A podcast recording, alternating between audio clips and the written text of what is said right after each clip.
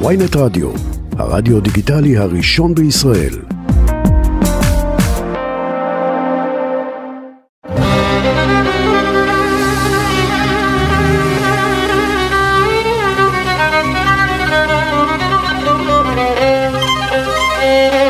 שלום לכם. בכל שבוע אני מראיין אנשים שכולנו מכירים, הם מספרים לנו במה הם מאמינים, החיבור שלהם ליהדות ומסורת, קריירה, הישגים, מטרות וגם אתגרים. מי ששומרים עלינו מלמעלה הם העורכת רוני טרנובסקי והטכנאית מור אופפר, והפעם העורך הוא ישי לפידות. היי ישי. שלום, כמעט שבת שלום. בהחלט, ואנחנו שומעים אותנו גם ממחול, אז זה בסדר. אז שבוע טוב. שנה טובה וצום קל, תרבחו צעדו. אתה נולדת ב-1968. למה לספר כאלה פרטים? עזוב, אנשים חושבים שאני בן 30, תשאיר את זה ככה. אוקיי, הוא בן 30, אבל הוא נולד בבני ברק, למד בישיבה חרדית, אבל התעקש להתגייס, ופתח בקריירה מוזיקלית מאוד מאוד ארוכה ומרשימה, אבל מספיק להחניף לך, בוא תספר קצת על עצמך. אגב, בוא נתחיל עם ההתחלה שלך, כי היא מראה שכן יש חיבורים ורב גווניות בעולם הזה. אני נולדתי לבית של איש צבא קבע, רב צבאי אבא שלי, השתחרר בדרגת סגן אלוף, אפילו על תקן אלוף משנה. גרתי בבני ברק, במרכז בני ברק, מתחת ישיבת פונוביץ'. בית בעיקרו מפדלי, אבל אני בחרתי ללכת לתלמוד תורה, ולאחר מכן שיבת מיר? לא, התחלנו משיבת אפילו אור ישראל, בפתח תקווה, שאחת מהישיבות יותר חרדיות, לאחר מכן ישיבת כל יעקב בירושלים, ואז הגענו גם למיר. בית שהוא באמת באמצע. רגע, תעצור שנייה, כי לא כל המאזינים שלנו יודעים, אתה היית בישיבות הארדקור ליטאיות, חרדיות, מיינסטרים, זאת אומרת, באמת חרדי לגמרי. חד וחלק. חד וחלק, עד גיל 20, 20 ומשהו, ישבתי בישיבות חרדיות עם דחייה, אין פטורים לבחור ישיבות, אבל יש דחייה מלאה, ישבתי ולמדתי, כשהרגשתי שאני כבר לא יכול, היה לי ברור שאני הולך לשרת את המדינה 3 שנים, התגייסתי, הייתי בחיל החינוך, כשסיימתי את 3 שנות השירות שלי, שמו אותי בגולני, הייתי פעמיים במילואים, ואז באתי ואמרתי לצבא, תקשיבו, אני קשיש בין 23, 24, עזבו אתכם, אני אגיד לכם במה אני טוב. שבצו אותי לעניין של כוח אדם, של איש אנשי קשר למשפחות שקולות, את זה אני מכיר מהבית, מאבא, מהעבודה של אבא כל השנים, גדלנו על זה, ובאמת הייתי איש קשר למשפחות חללים הרבה מאוד שנים, של אקה, ובוא נגיד כך, אני אחד האנשים, אני לא יודע, היחידים, כי יש עוד כמה כאלה במדינה, שבאמת מכיר את כל המטבע, מכל הצדדים ומכל העניינים. אני גם מכיר את הציבור הדתי-לאומי, גם מכיר את הציבור החרדי, גם את החילוני, זה עוד לפני החיכוך הגדול, החיכוך החיובי, עם הברנג'ה המוזיקלית בארץ, ולכן אני מרשה לעצמי, אגב, הרבה פעמים לומר כל מיני תובנות ותבונות. אני לא בטוח שאני צודק תמיד, אבל בוא נגיד שיש לי איזה נקודת ראות אחרת מכמעט כל אחד במדינה הזו. עכשיו, כשאתה לומד בישיבה חרדית, אם אתה מחליט לעזוב ולפתוח בקריירה מוזיקלית, בוא נגיד שעבור רוב המאזינים שלנו, זה דבר נשמע מאוד מאוד מכובד. עבור ישיבה חרדית, מישהו שבמקום להיות ראש ישיבה, הרי מלמדים ערך התורה ומעל הכל, ואז אתה אומר, אני רוצה לעסוק במוזיקה ולהתגייס לצבא, זה לא פשוט. הכל לא פשוט. בוא נתחיל ככה. א', כשאני בנקודת הזמן של גיל 20 ועוזב את הישיבה, לא חשבתי שאני אהיה זמר, זאת אומרת, נגיד כך, הייתי בטוח שזמר אני לא אהיה, רציתי להיות איש שמתעסק עם מוזיקה, מאחורי הקלעים, אגב, כך גם התחלתי בגילאים האלה, כבר התחלתי להלחין, לאנשים כמו דודו פישר, כמו אברהם פריד, כמו צמד רעים, ואחרים. כשיצאתי מהישיבה, רק רציתי קודם כל לעשות עם עצמי משהו, ולא כיוונתי לכלום. הייתי בילדותי, חבר בפרחי מסוימים בבני ברק, אהבתי נורא את המוזיקה, אי אפשר לנתק את זה, אתה יודע, זה חזק ממך. הלחנתי כל מיני כותרות בכיתה, כל מיני שלטים, אגב, השיר הראשון שלי הוא, כל העוסק בתורה בלילה, שכינה כנגדו, זה פוסטר ענק שהיה בכיתה ב' בבית ספר הזילי בבני ברק, אז הלחנתי אותו. אז ידעו כולם שאני מתעסק עם מוזיקה, וכולי, אף אחד לא חשב שאני הידרדר לעבוד בעבודה הזאת. רחמנה ליצלן. עכשיו, אני יוצא מהישיבה, אני מתחיל עם הצבא, ואז דווקא בצבא, בחינוך, ניגש אליי איזה מנהל של בית ספר, ואומר, בוא תקים פה איזה מקהלה, אתה קצת קשור למוזיקה. וזה באמת תחילת הקריירה, ולאחר מכן חיבור עם מוזיקאי בשם ארי ברונר, מאחים ברונר, מי שבברנג'ה דתית חרדית, מוזיקה חסידית מכיר אותם היטב. הייתי בהתחלה אגב מנהל תזמורת. מנהל תזמורת. אבל לאט לאט הוא הכיר קצת את כוחי, והוצאנו ביחד פרויקט שאז מאוד הצליח שנקרא חסידיש. שירים מאוד מתוקים ויפים ונחמדים, ענייני הדנס והטרנס והאופסימחס הגיעו ממש בהמשך. עכשיו, כשאתה נכנס לתחום, עוד לפני, דיברנו על זה, אבל בוא נקפוץ רגע לקטע של אופסימחס, עד אז בעצם המוזיקה החסידית הייתה מאוד אוי בוי בוי, כמו שקובי אריאלי אוהב להגיד את זה, עוד פעם היו חריגים, אבל זה משהו מאוד מאוד בסיסי, מלחינים פסוקים, זאת אומרת, קודם כל מלחינים פסוקים, לא מנסים, אם אנחנו מדברים היום על איש ריבו, חנן בן ארי, שבעצם מלחינים שירים אישיים. לא היה ולא נשמע. לא היה, זה היה אפילו כאילו מוקצה, אפילו אף אחד לא יכול לדבר על זה. לא, לא, זה אפילו לא היה מוקצה, זה לא היה. כן. זה כמו שגיד לך עכשיו, בוא נבנה חללית בבני ברק. אין מוצא כזה, זה לא היה בכלל. והעניין הוא כזה, כשאני עבדתי אצל אריה ברונר, עבדנו ביחד, מחוסר תקציב, לא היה לנו כסף להביא נגנים, ואז הוא עם כל מיני סינתסייזרים של שנות ה-90, עשה מין מוזיקה כמו אמיתית, זאת אומרת ניגן גיטרה וניגן טופים ממש, כאילו כמו טופים, וקלרינט, הכל בכמובן סינתסייזרים וכו'. וזו הייתה תקופה של פריחת הדנס בעולם, ואני שומע קצת ברדיו החילוני, עוד לא היה רדיו וויינט, אבל ברדיו חילוני אחר, יש את גימל, וכמובן כל המקומות שבהם... טוני, פיין! חדש, חדיש, דידי הררי וכו'. ואני שומע מוזיקה כזאת, שאני אומר, רגע, יש פה כמה דברים מגניבים. זו מוזיקה דנס, מאוד עליזה, מאוד דומה למוזיקה חסידית, במעוגלות שלה, זה לא איזה ג'אז ולא איזה רוק, והם עושים דברים נורא מגניבים ומדהימים, עם מוזיקה אלקטרונית, שלא מנסה לחכות כלים אמיתיים, אלא מביאה בשורה חדשה. ואני אומר לעצמי, אז תקשיב את הקטע הגדול, בוא נתחנף לאחד השדרנים. היה איזה שיר אז, שאלי ישראלי, זיכרונו לברכה, הביא, אלי, אלי, אלי, או שיר ארגנטינאי או ברזילאי. ואני אומר, רגע, מי יש היום שדרן טוב? יש את דידי הררי. בוא נוציא איזה שיר, די די די די די די דום, אני משתעל. זה בסדר, זה בסדר. די די די די די דום, ואני הולך לתת לו סקיצה. והוא נגנב, ומחבר לי את חנן דור במדורב שהיה זה דידי שלו, ומשם הכל כבר הלך.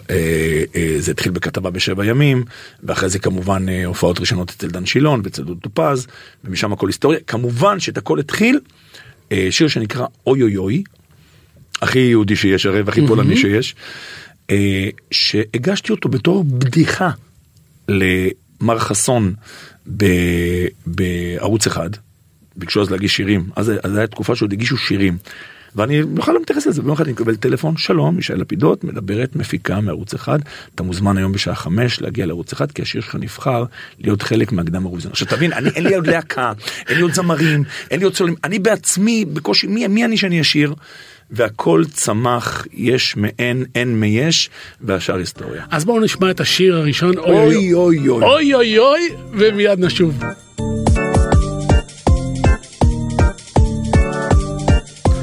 אגב, צריכים לומר שהתוצאה הייתה די אוי אוי אוי. זכינו במקום 5, הגעתי די צרוד, לדעתי גם קצת זייפתי. רגע, אבל נזכיר, תודה שחזרתם אלינו, אנחנו עם מישהי לפידות. אני כבר זורם. כן, אז זה היה אוי אוי אוי ששמענו. אוי אוי אוי, זכה במקום 5 בקדם האירוויזיון 96. אגב, אחד מהדברים... רגע, מי זכה במקום הראשון? אחד הדברים שאני היום בהרצאות שלי לחבר'ה צריכים לספר, אומר להם, תקשיבו, אני זכיתי במקום 5, זה די מאכזב, זה לא בשלישייה הראשונה וכולי. במקום ראשון זכתה חיילת בשם גלית בל. אתה אפילו לא זוכר, נכון?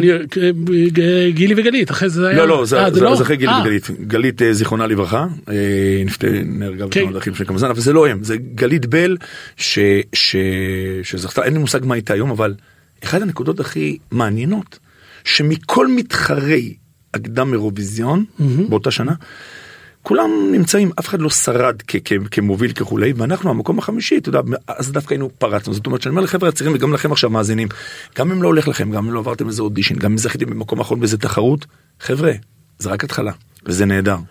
אתה מעלה נקודה שבאמת אנחנו היום בדור של אינסטנט. לגמרי. עכשיו, א', שאלה אם זה לא מתסכל אותך, שאתה רואה חבר'ה, שזה דור הטיק-טוק, שבאמת מעלים כמה סרטונים, יש להם מלא המון עוקבים, והם כבר בטוחים שהם מצליחים, ובאמת זוכים אבל לחשיפה. אז קודם כל אם זה לא מתסכל אותך, ומצד שני, איך באמת מסבירים לחבר'ה צעירים, תקשיבו, אני לא הגעתי בעזרת כמה סרטונים, אני הגעתי עם הרבה מאוד תשובות שליליות, אני אשמח אם תסכים לשתף את הקטעים הקשים, את טריקת הדלת שקיבלת.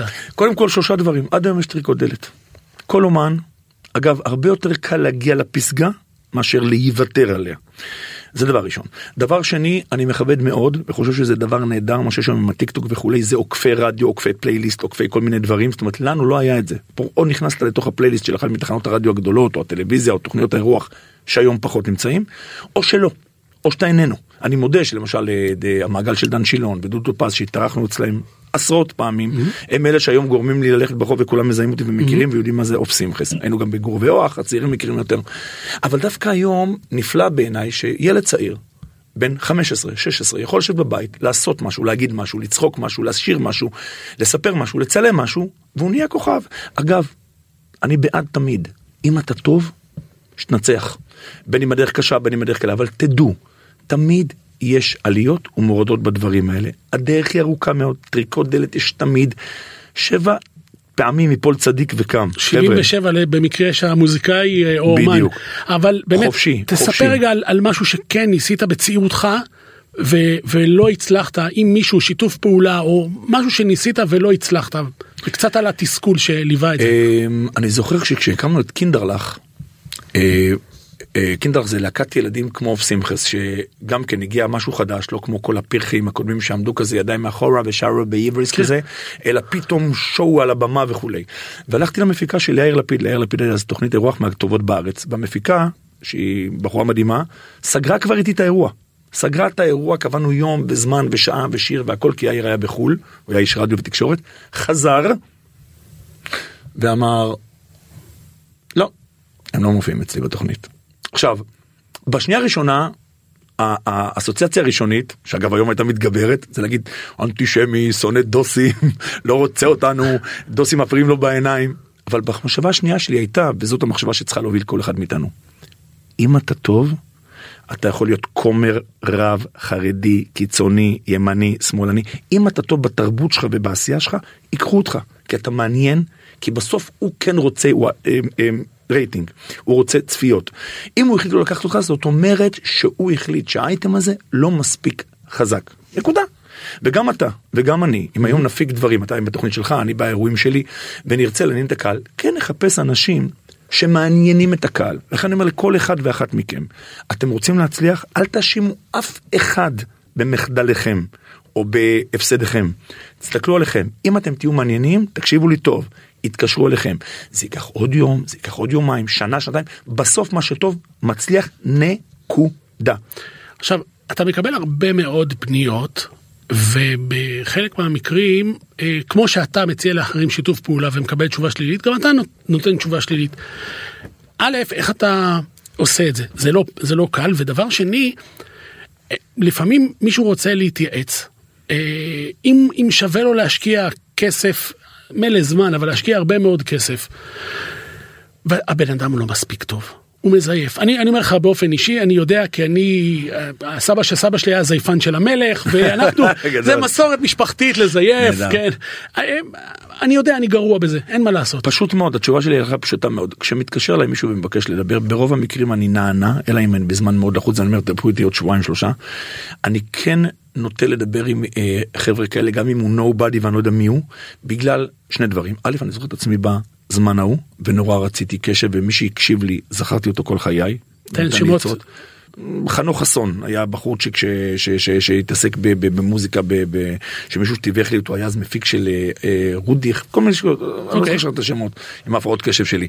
אבל אני היטב זוכר מי התייחס ועזר. בכלל אני חושב בחיים, אתה יכול לאהוב בן אדם, לסתום בן אדם, אתה יכול, כשבן אדם פתאום פוגש אותך בארבע עיניים, והוא נחמד ומחייך ומדבר איתך, כל ההסתכלות שלך אחרת. זאת אומרת, תשקיע לעצמך, לא על האחר. במיוחד ילדים וצעירים שזוכים לכל החיים להתייחס ומי לא. אבל אני מזהיר אותם, ואני גם מזהיר אתכם עכשיו, מאזינים יקרים, אם אתם מקשיבים. אם אתם פונים אליי לעצה, תזכרו, אני האיש הרע. אני לא אייפה לכם כלום, אני לא אחליק לכם כלום. לא תגיד, זה מקסים, זה נפלא. ממש לא, אני אדן את הדברים. למשל, קודם כל אני אגיד לו כמה זה קשה, כמה כדאי שיחשוב 1000 פעם על כל שקל שהוא מוציא ועל כל עניין, גם אם הוא מוצלח מאוד. זה תחום מאוד קשוח, מאוד קשה, גם כשאתה מגיע לאיזה עמדה, עוד יותר קשה להישאר בה ולהעלות הלאה ולשדרג, זה לא פשוט. בדבר שני, עם הנצח לא מפחד מדרך ארוכה, לך עם זה אם אתה בעניין, בדבר שני, לפני הכל, תבדוק האם אתה באמת כישרוני. אתה רוצה, תשלח לי איזה סקיצה, ואני אגיד לך דעותיי. תשמע, היום זה הרבה יותר פשוט, היום עם כל הדברים שיש באולפנים, בכל הטכניקה והמכניקה והדיגיטלציה, אפשר לתקן כל אחד. גם אותך אני יכול באולפן עכשיו, טסלר, להוציא זמר כמו דודו פישר.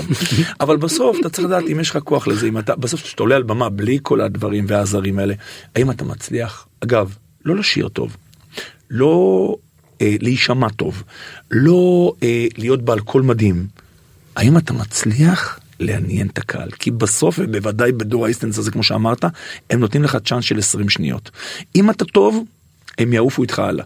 אם לא, פק, מזפזפים למקום אחר. אגב, אחד הדברים הכי מטורפים, נדבר בהמשך על הפרויקט שלי החדש לילדים, אני מוצא עכשיו איזה משהו לילדים, וכל פרק הוא בין 15 דקות, 12 דקות. כבר קיבלתי טלפון מכמה אמהות, שזה נורא ארוך, אתה מבין? נורא ארוך, הילדים היום רגילים ל-40 שניות לדקה, 15 דקות כולל שיר, זה נורא ארוך. אולי זה מספר את סיפור הדור שלנו, וחבל. אז אנחנו נשמע עכשיו את השיר שלך, שיר האיפוק מתוך הפרויקט החדש. זה אגב שיר שהנושא היה איפוק. אחד מהעניינים, יש לי חנות גדולה, אתה מרשה לי לספר קצת? לא, לא, ראה, נשמע את השיר, ומיד אחר כך נדבר על הפרויקט החדש. יאללה, תיקה תיקה תוק.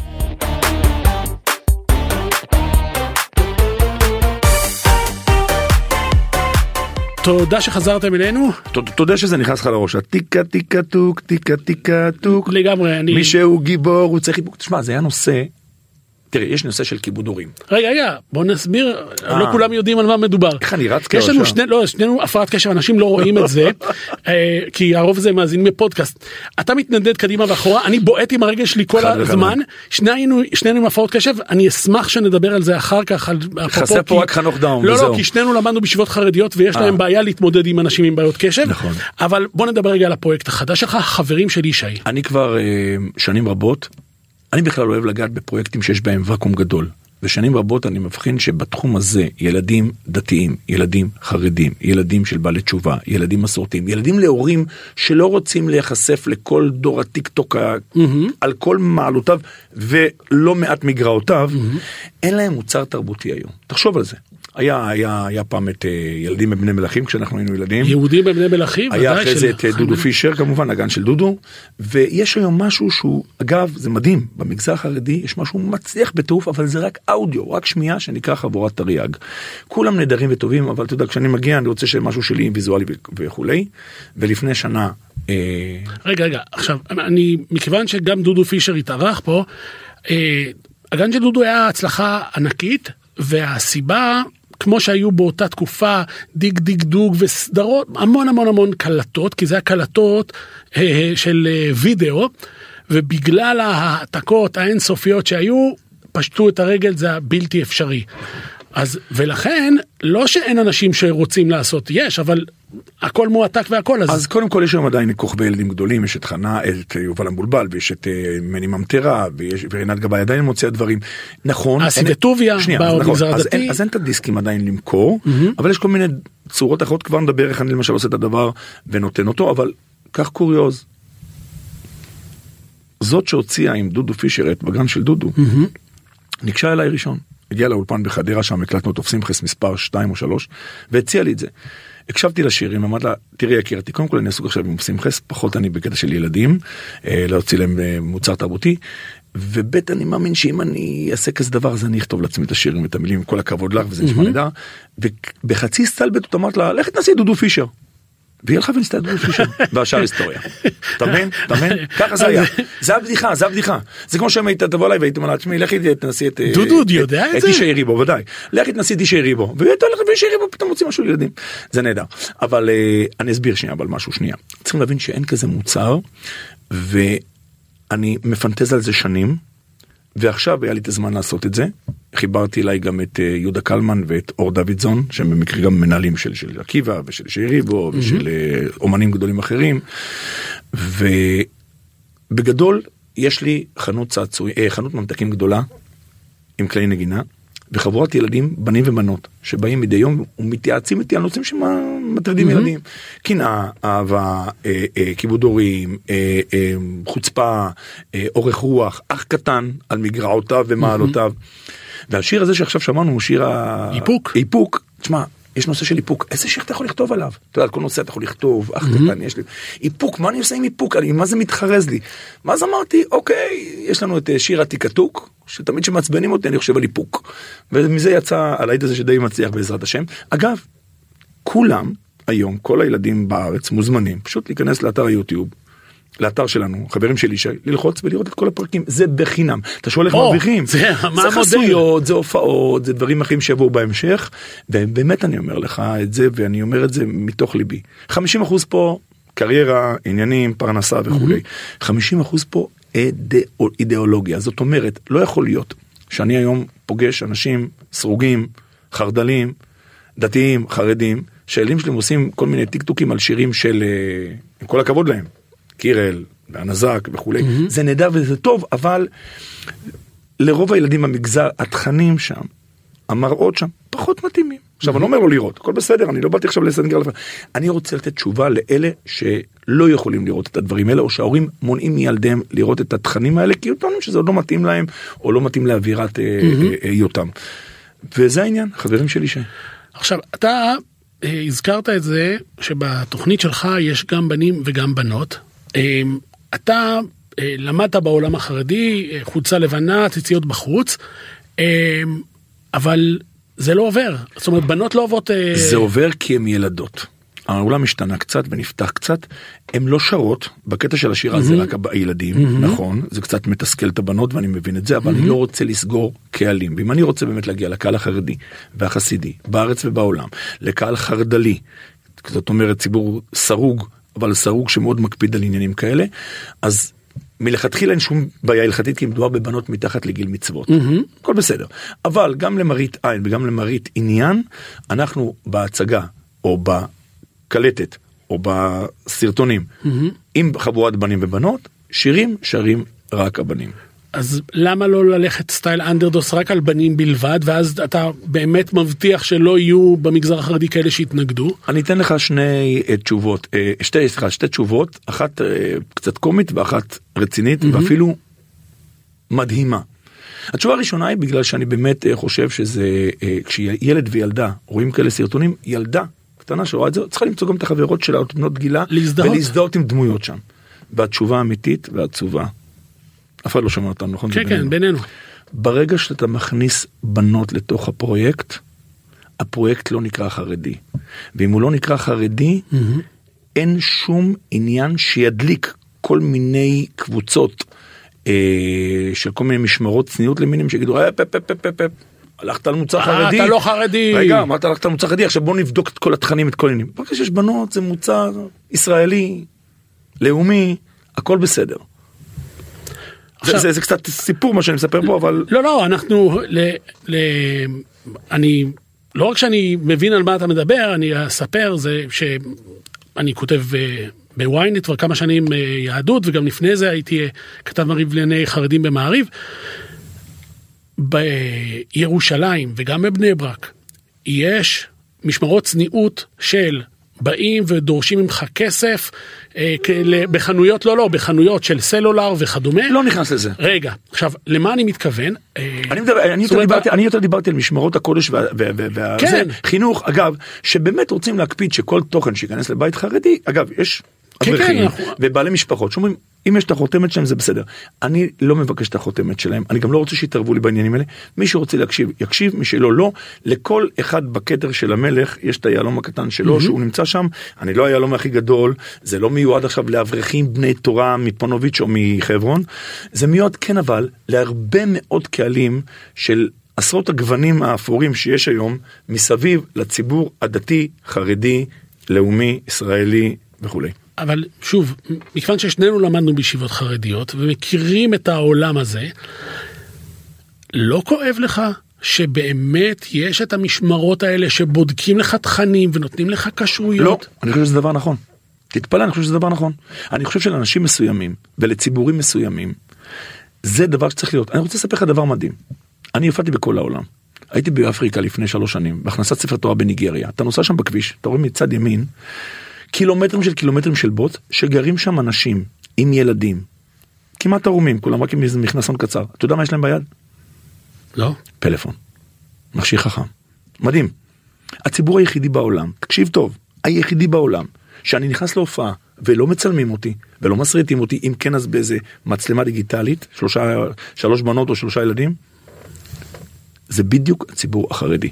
ואם הם בחרו להיות כך, ואם הם בחרו להתבדל, ולא להכניס לילדים שלהם מגיל קטן את כל מה שיש שם בעולם, על מגרעותיו הגדולות, ומעלותיו הלא מעטות, אני מכבד את זה, ואם יש אבא שבא ואומר, אני רוצה להתבדל, ולפחות עד גיל 20, שהבן שלי לא יחשף לכל מיני דברים, ומשמרת החינוך והקודש, תשמור על כך ותקפיד על כך, אני מאוד מאוד מכבד אותו.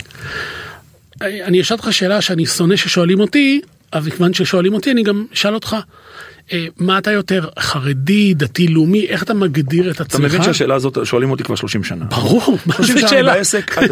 אז אני מגדיר את עצמי תמיד כאחד משתדל. רגע, שנייה, אתה יודע למה זה קורה? ברור. בוא נדבר רגע על, קודם כל, למה זה קורה? למה מתייגים אותה? לא. זה ברור. למה עושים לנו את זה? כי אתה רואה אותי עכשיו, אני עם ג'ינס שחור, ציציות בחוץ, חולצה לבנה, כיפה שחורה גדולה על הראש. תשמע, זה נראה, אתה יודע, זה נראה מבלבל. אתה מכיר את המשפטים של בוא נעים, כל החרדים היו כמוך, הייתי חרדי. אז חבר'ה, הרבה מאוד חרדים כמוני, הרבה מאוד לא כמוני. אני מגדיר את עצמי כאדם שמשתדל לקיים תרי"ג מצוות, לפעמים זה הולך לו. כשאתה היית צריך לבחור את לאן ילמדו ילדים, ופה כבר אין לך ברירה, לאן שלחת את בניך ובנותיך ללמוד? אז ככה, זה לפעמים לא החלטה שלך, כמו שזה כוח הסביבה והחברה שבה אתה חי וגר. אני התחתנתי עם בחורה מנתניה, בשם סלין, מבית סרוג, מבית מפדלי כזה. הילדים הלכו לנועם, שמי שלא מכיר, רשת נועם זה רשת כזאת מין חרדלית, חרדית דתית לאומית, ומשם המשיכו לישיבות בני עקיבא, ולמכינות צבאיות, וליחידות קרביות, וכל אחד לקח את דרכו שלו. ושוב, כשאתה צריך בעצם, אתה עדיין חלק מהעולם החרדי, למרות ששוב, אנחנו גם פה... אמר פעם... סגל, איך קראו לסגל מערוץ אחד? הרי לסגל אתה יודע? לא, סגל, ישראל סגל. ישראל סגל, כן. הרי הוא למד בישיבת פונוביץ'. כן. ואחרי זה היה מבחירי ערוץ אחד כמובן, ומגדולי השמאלנים בארץ. ואח שלו... אח שלו זה אבדון סגל, אחד מגדולי הדור בציבור החרדי הליטאי. הוא אמר, אתה יכול לצאת מפונוביץ', פונוביץ' לא יכול לצאת ממך. אני יכול לצאת מבני ברק, עד היום שנכנס לבני ברק, זה כיף, זה מדהים. אגב, אני עושה סיורי בני ברק לפעמים ביום חמישי בלילה, אתה מוזמן. אגב, הרבה פעמים לטייסים, ללוחמים, למפיקים, לאנשי תעשייה, כל אלה שהיו מפגינים והגיעו השבוע להפגין בבני ברק, חלקם מכירים טוב את העיר בגללי. ואני, שלזינגר ואחרים שעושים להם סיורי בני ברק. אני מת על בני ברק, אני אוהב את בני ברק, אני חולה על הציבור החרדי. יש בו הרבה עוולות, ויש בו הרבה בעיות, כמו בכל ציבור, אבל לדעתי, הציבור החרדי סובל דה-לגיטימציה, והרבה, הרבה באשמת כוחות מסוימים, וכלי תקשורת מסוימים, שדואגים להפרדה בינו לבין הציבור הישראלי אחר. אני חושב, ואני יודע, שרבים ממאזיננו היו יודעים באמת מעלות מסוימות שיש לציבור החרדי, ההסתכלות הייתה אחרת, ואתה יודע מה? קח כדוגמה את הפגנת בני ברק שהייתה לפני שבוע, ואיך כולם התפעלו שהם באו וחילקו וכולי, וחלות וצ'ון וזה. צריכים להכיר, תשמע, אנחנו בכלל, זה תפקידה של התקשורת, להעצים ולהראות את הקצוות, את ההדלקות, את הדברים שנותנים כותרות שחורות. בינינו, יש כל כך הרבה דברים יפים, ואני חושב שרב המחבר על המפריד, גם בימים אלה. אז אתה בעצם סוג של גשר, בין העולמות. אז קודם כל, איך זה להיות גשר במשרה מלאה? כי זה לא נעים, וחלק דרך אגב, בגלל כל הסיפור של הרפורמה המשפטית, יש אנשים שקצת מנתקים מגע או מגיבים קשה. קודם כל, אני טיפוס נורא דעתן ונורא מעורב ונורא אבליות. יש לי תוכנית פובלוציסטית ברדיו כבר 25 שנה. התחלנו ברדיו כל חי, היום אנחנו ברדיו כל פלי של כל ברמה. יש לי 2 טורים בעיתון סרוג, אלוני השבת, ואחד שבועון חרדי בשם בקהילה. אני מאוד מעורב, אבל אני מקפיד להפריד. זאת אומרת, באינסטגרם ובפייסבוק, אני מדבר רק על תרבות ועל יופי ועל כמה טוב ועל כמה נחמד וכולי. בטוויטר, שזו זירה אחרת לגמרי, אני אומר את מה שאני חושב, אני אומר את מה שאני חש, אני לפעמים אפילו אולי קצת לוקח צד, לפעמים אפילו קצת מגזים בקיצוניות של הדברים שלי, אבל אני בסוף כאן שלם עם עצמי, ואני כן מעורב, ואני חושב שאומן צריך לומר את דעתו. לא לבוא ולחוות דעה, אני לא חושב שבגלל שהאדם יודע לשיר, או יודע לכתוב, או יודע לצייר, אז הוא רש כבהג, מה שנקרא, רבם של כל בני הגולה, אבל דעה יכולה להיות לו, ואם הוא אדם שנשמע על ידי כל מיני ציבורים, חובה עליו להגיד את דעתו בצורה מסוימת, אגב, לדעתי בוודאי בתקופה הזאת. אנחנו שוב אומרים לציבור החילוני, תשמעו, אצל החרדים יש כל כך הרבה מתן בסתר, וגמחים, ודברים טובים, והתנדבויות של זקה, וייחוד הצלה, ותראו את כל הדברים הטובים, ולא רק את הדברים השליליים של למה אתם לא מתגייסים וכו'. מצד שני, יש בעיה אמיתית של הנציגים של הציבור החרדי בכנסת. אנחנו לא רואים חברי כנסת שמעורבים ביוזמות של איזוק אלקטרוני כדי להגן על נשים מוכות. שוב, דואגים בעצם רק לציבור, ובאמת מבחינת הצעות חוק לא מספיק דואגים גם לכל החברה. א', אם נדבר דמגוגיה, אז גם הרבה מאוד מפלגות סקטוריאליות אחרות כמו מרץ ואחרות, אפשר גם להגיד להם, הם דואגים רק ללהט"בים, והם דואגים רק לשמאל, ולא ראינו אותם דואגים פתאום לכבישים נוחים במרכזי הארץ וכולי. הם נגד משהו ובעד משהו. זה בסדר, סקטוריאלי, כנראה שזה דרכם. יכול להיות שהציבור החרדי, מעצם היותו, מותקף כל השנים, ה-DNA של העסקנים שלו, מכוון רק לדאוג קודם כל לצרכיו. אני מאמין שגם דואגים לדברים אחרים, וגם לאיזוק אלקטרוני, וגם לכבוד האישה, וכולי וכולי, דברים שמתחברים אגב. אגב, אני רק כדי לחזק את מה שאתה אומר, אנשים לא יודעים. חבר הכנסת משה גפני, עד שנכנס דוב חנין לכנסת, הוא היה חבר הכנסת הירוק ביותר. היחיד שנתן תרומה, תמיד נתן גב לארגונים הירוקים, היה משה גפני, מי שבאמת היה בקיא בזה, אז אני מסכים איתך. ועדיין הנושא הזה חסר בציבור החרדי, אני מסכים איתך. ולכן אני אומר, אני מדבר על, מסתכל על התמונה המלאה, והתמונה המלאה עדיין, או אין מה לעשות, ותשמע, אתה יודע מה, אפילו מבחינת יחסי ציבור, כן, החברי הכנסת החרדים לא יודעים למנף את עצמם, ועושים עבודה נוראית. אני חושב שבכלל הימין לא יודע למנף את עצמו ולהחצן את עצמו, אני חושב שלמשל כל הפרשייה האחרונה שאנחנו מתעסקים בה בארץ הזאת, אם היו לה יחסי ציבור נכונים, הגיוניים, טובים, הכל היה נראה אחרת, אבל אני רוצה לומר משהו, אתה דיברת מקודם על הדתיים ועל החרדים, שיש להם גמחים, ויש להם עניין, והם נותנים בסתר וכו'. אני מדבר על דברים אחרים שמדברים אליי. אני מדבר, אני קייתי שם, על בחור שמגיל 13-12, שהוא הולך לישיבה, עד גיל 25. נכון, הוא לא הולך לצבא, אבל זה משני טעמים. א', הוא מאמין שתורתו אומנותו מצילה ומקיימת את העולם, ובשביל זה הוא לא רק יושב ולומד ולא הולך לצבא, אלא מקדיש הרבה מאוד מעצמו ומוותר על המון דברים. אין לו סרטים, אין לו טיולים, אין לו פלאפונים, אין לו מסכים, אין לו הרבה מאוד דברים שצריכים לדעת שזה לא פשוט. ובדור שלנו שהכל פתוח, הם יודעים בדיוק מה הם מפסידים, יודעים בדיוק על מה הם מבטרים, וזה לא קל וזה לא פשוט. נסה לבקש מהבן שלך בן 20 לוותר על הפלאפון שלו לשבוע, נראה כמה הוא יסכים וכמה זמן. זה לא פשוט, צריכים לדעת את זה. והם יודעים את זה ומבטרים על זה, ואני מצדיע להם על זה. זאת אומרת, הם לקחו על עצמם את החיים האלה, שיש בהם אולי גם הרבה פריבילגיות, אבל יש בהם המון, המון, המון, המון חובות. הם באמת מרגישים, ובאמת מאמינים שהם מקיימים את העולם. צריכים לדעת את זה. ודבר שני, צריכים להבין שבחור חרדי שמגיע מתוך הבועה הדתית והחרדית, הצבא, כעניין, הוא לא רק בעיה של אם אני הולך לצבא אני לומד, אלא פתאום אתה נפתח להווי אחר, לסגנון דיבור אחר, לתרבות אחרת, לדברים שהאדם החרדי שמעדיף את נשמתו על גופו, כי הוא חושב שהעולם הזה הוא רק טרקלין לעולם הבא, לא ניכנס פה לכל הפולמוס הזה, מעדיף לחיות חיים מסוימים, סגורים, אולי אפילו בעוני מסוים, ולא להיפתח לעולם הגדול והרחב, על כל דבריו הטובים, ועל הרבה מאוד מגרעותיו. צריכים לחשוב על זה. אז הצגת בצורה נכונה והוגנת לדעתי, את באמת עניין חשיבות לימוד התורה. אוקיי, אז בוא נצא מנקודת הנחה, שבאמת אלה שלומדים צריכים להישאר בישיבה. אלא מה? דיברנו על הפרעת קשב.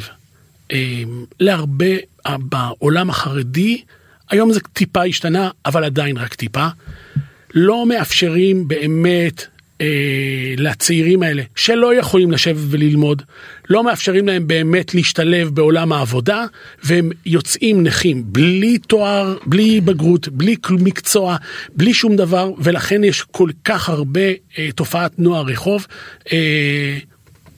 יש הבדל גדול בין התקופה שאנחנו היינו בישיבות להיום. קודם כל בוא נדבר על התקופה ההיא. בתקופה ההיא באמת מי שלא החזיק הלך, אני ואתה, אתה ואני, הדוגמאות לכך שמי שרוצה באמת, ומי שיכול באמת, גם ללא בגרות או ללא תארים מסוימים, הגיע לאן שהגיע. אתה עיתונאי בכיר, אני מקווה שאני מוזיקאי בינוני, זה בסדר, הוא מתעסק בדברים האלה, והכל בסדר. יש הרבה מאוד בני תורה בישיבה, שיצאו מהישיבה, אגב, אחרי הישיבה, אחרי החתונה, עשו בגרויות לבד, הגיעו לענייני הייטק. אגב, שחר כחול שעובד בחיל האוויר, מלא בחסידי גור שעובדים מתמקצעים, וכל מיני, היום יש כל מיני משרדי ופרויקטים של הייטק חרדי, שעובדים, לא אגיד לחשב את כל השמות ואת כל העניינים. יש היום גם ישיבות שפעם היו נחשבים למוקצה, והיום נחשבים לישיבות דגל, מערבה ואורייטה וכל מיני ישיבות כאלה, שבהם גם לומדים מקצועות חול, הדברים משתנים. אבל אני אגיד לך מה ההבדל בטסלה. כשאנחנו היינו בגיל הישיבות, הציבור לא היה כזה גדול. והיינו שוליים של ציבור ישראלי, והשוליים של השוליים היו קטנים. היום הציבור גדול, גדל. השוליים באמת מאוד גדולים, גם השוליים שלנו, גם השוליים שלהם. ולכן אני אומר שברוכות מאוד היוזמות, שבהם יש רבנים, ואנשי מעשה, ועסקנים, ואנשי ציבור, ואנשי עסקים, שלוקחים את הציבור הזה היום, ויודעים להושיב אותו במקומות שבהם הוא יגיע למקומות הגיוניים, ולא יסתובב באחרות. אני דווקא חושב שתופעת השבאבניקים, בשנים האחרונות, שקטה, ירדה קצת, היא קיימת. בואו נתתה דברים, אבל יש כאלה דברים. אנחנו מתקרבים לסיום, לא, אל תדאג, אנחנו לא סיימנו, רק התחלנו. הפרויקט הזה, אתה מאמין שיוביל לפרויקט הבא, או כבר יש לך כרגע פרויקט בקנה שאתה עובד עליו? אתה מדבר על פרויקט של החברים של ישי? כן. תראה, אני מאוד מקווה שהחברים שלי שיצליח, ואני אהיה רינת גבי של הדוסים, סתם צוחק. תשמע, אני גם לא יובל, אתה יודע על מה התבסס העניין הזה, הפרויקט הזה, לא על רינת גבי ולא על יובל ולא על מני ממטרה, על רגע ודודלי. אני מאוד אהבתי את שלמה ניצן, שאגב גם הוא בוגר ישיבת פונוביץ', ששנה ופירש, אבל היה באמת יהודי חכם מאוד, ופובלוציץ ענק, איש שיחה ואיש רעים, וגם איש שחוק וילדים, והקים פה פרויקט נהדר, ואני באמת מבקש להחזיר את התמימות, ואת התום, ואת הדברים ההגיוניים לילדים שלנו, למרות שזה נראה קצת דמיוני. כן, זה הפרויקט של השנים הקרובות, חבר'ה תעזרו לי, פשוט תיכנסו ליוטיוב של החברים שלי, רק תצפו, זה הכל זה שמבקשים ממכם. ובכל זאת, מבחינת שיתופי פעולה, אנחנו בסוף התוכנית נשמע את עלה קטן עם אברהם פריד, מבחינת יוזמות של שיתופי פעולה. כותב הרבה, כותב לשוויקי עדיין, ומנסה לעשות שיתוף פעולה עם אישי ועם חנן, כולם פה היו, איך אומרים, בניי ואחיי וראיי, הופעתי עם כולם, אני מופיע עם כולם, אני חושב שאני באמת מאמין שעושים בכלל את הפריצת דרך, אבל זה די ניסי, מלשון נס, מה שקורה היום, ששיר כמו עילת העילות וסיבת הסיבות, או שיר עבודת הכהן בבית המקדש הגדול, נכנסו לפלייליסטים שלכם, של גלגלץ, של ג' של החנות המקומיות, לא פחות מנס, וזה מראה, אתה יודע מה זה מראה? שהמריבה הגדולה הזאת שקיימת היום ברחובות, עם פסקת ההתגברות וכל הדברים וכולי, ודתיים וחילונים וכל מיני כוחות אופל, מנסים לקחת אותם ולנחס אותם למאבקים אחרים, זה הכל בבלט. רב המחבר על המפריד, ובסופו של דבר אנחנו יהודים ואנחנו ישראלים, וכמה שזה יישמע כמעט כללה, אנחנו אחים. ובכל זאת בצד שלנו, הציבור הדתי והחרדי, איפה אנחנו צריכים להשתפר במלחמת אחים הזו? רשימה ארוכה, לרשימה ארוכה. אבל נשמע, כל אחד צריך לעשות את המאמץ להתקרב. אגב, לדבר ולהתחבר לא פירושו לוותר. לעולם לא צריכים לוותר על הצד שלך. יש לך את הצד שלך, את הירדות שלך, את הזה. כבד וכבד את האחרים, באמת לכבד אותם, להבין שלכל אחד יש את העניין שלו, אנשים נולדו לתוך מציאות אחרת, אנשים נולדו לתוך, ויש להם הסתכלות אחרת, אבל תמיד תדעו לכבד. אחד מהדברים הגדולים, לא דיברנו על כל העניין של הפרשיות האחרונות, אבל אני אגיד לך את זה מילה אחת, לי לא מפריע המאבק שיש כאן. ולא מפריע לי, ואני מבין את אלה שאומרים, צריך לשנות, ואני מבין את אלה שאומרים, מה פתאום, וזה חורבן הדמוקרטיה. אתה יודע מה מפריע לי בכל הסיפור? הצביעות. מפריע לי הגורמים האינטרסנטים ששופכים פה מיליונים, אגב משני הצדדים, כדי לקטב, כדי להפריד, כדי לסנוע. זה לא. להבין כל אחד ולכבד כל אחד, שנים אנחנו ככה. ובכל זאת, אם אנחנו צריכים להכות על חטא, הכי קל על החזה של השני, אבל על החזה שלנו. מה החטא הגדול, החרדי הגדול? כאילו אתה שואל בקטע הזה. אני שאל אותך אחרת, אתה באמת, בציבור החרדי יש בעיה, הם לא מבינים שעבור חילונים, כשאתה אומר להם, בזכות התורה העולם קיים, הם לא מבינים על מה אתה מדבר, הם יודעים בתכלס, ואני אומר לך את זה, הלב נקרא, ממש אתמול בלילה, נפצע חייל צהל בחווארה, נפצעו שני חיילים, אחד מהם בבית הכנסת שלי. נכון. והלב נקרא, זה השתנה, זה השתנה. אני חושב שבעקבות כל הדברים שקרו בשנים האחרונות, כולל פתיחת התקשורת, כולל כל הגופים הגדולים כמו הצולה וזק"א, שיש שם חרדים וכו', וההתערבבות עם כוחות הביטחון, אני אומר לך שזה השתנה. אני מודיע לך, שעוד שאני הייתי ילד, לפני 40 שנה, בישיבת פונוביץ' היו אומרים תהילים, ידענו שיש איזה אירוע בגליל, או בסוריה, או בעיראק. ידענו. חיבור תמיד היה. יש כוחות שיודעים לכתב את זה, להפריד את זה, ואני מודיע לך, שגם בתוך צרכי הציבור החרדי, לאברכים ולבני תורה אמיתיים, עזוב את כל העסקנים שיש להם את האינטרסים שלהם, יש כבוד עצום לצעירים שבאים ומוסרים את נפשם למען עם ישראל בצבא. אני יודע שבהרבה מאוד בתי כנסיות ובקהילות כבר אומרים היום את תפילה לשלום חיילי צה"ל. ועוד פעם, אם זה לא, זה כאילו כדי לא לעודד את הצעירים, ללכת לצבא, שיש שם כל מיני דברים אחרים שיכולים לבלבל אותם וכולי. אבל יש כבוד עצום ויש חיבור גדול. הדברים מאוד מאוד השתנו. אתה צודק, כל אחד עדיין צריך להכות על חטא, ויכול להיות שגם הציבור החרדי על איזה היבריס של אנחנו ובלעדינו אין. צריכים להבין אותם בתפיסה שלהם. היינו פה קודם, היהודים הדתיים והחרדים היו פה תמיד, החילוניות היא זאת שהשתנתה ושינתה את היהדות וכולי וכולי, הכל נכון, אבל עדיין, סליחה למילה, יש עדיין חילונים טובים, חברים, יש עדיין חילונים צדיקים, יש עדיין חילונים שמוסרים את נפשם למען שאתם תוכלו לשבת וללמוד ולקיים את עם ישראל, ולכן ספרה בסייפה ביחד, ואני חושב שחיבור נצרך, צריך ומחויב המציאות. מבחינת שיתופי פעולה, שאלתי אותך, מה הייתי רוצה, אם הייתי רוצה להתחבר? אם היית רוצה להתחבר? קודם כל, אתה מספר שאתה רוצה להיות חזן, אז גם אפשר לעשות את זה. לא, הפוך. אנשים בורחים כשזה קורה. תשמע, אין לי איזה רצון מסוים, לפעמים איזה זמר מסוים.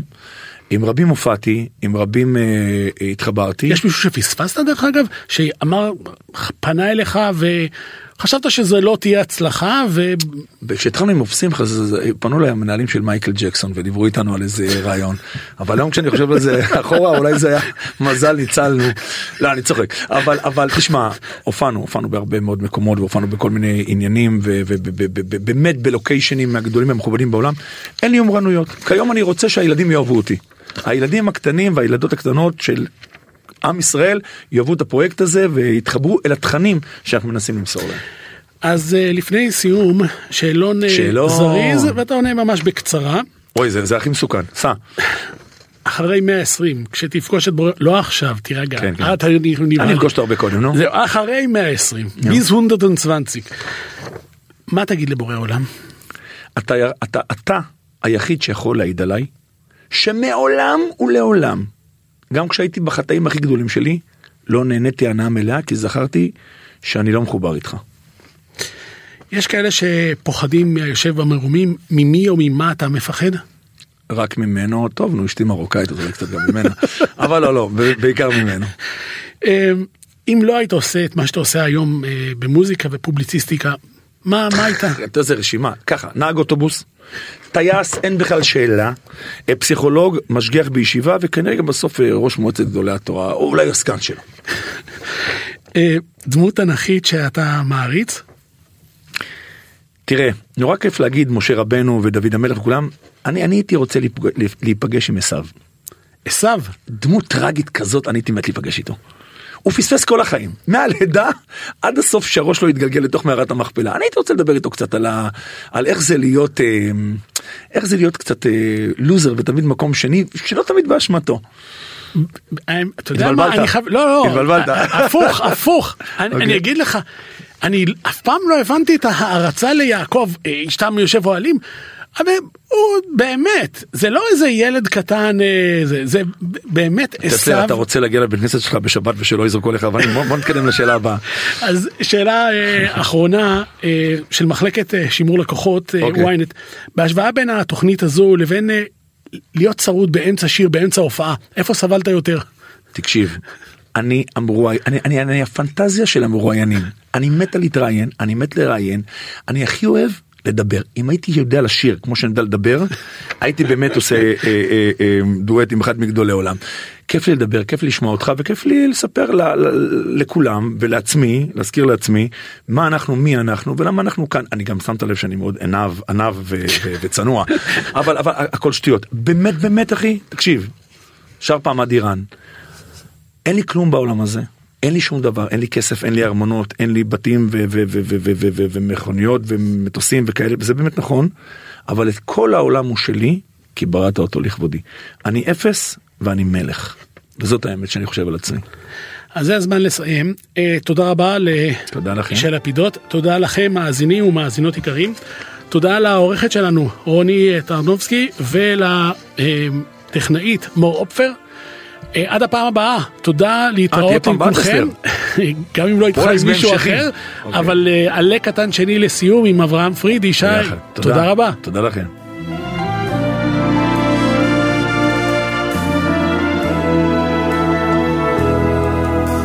אני הוא עץ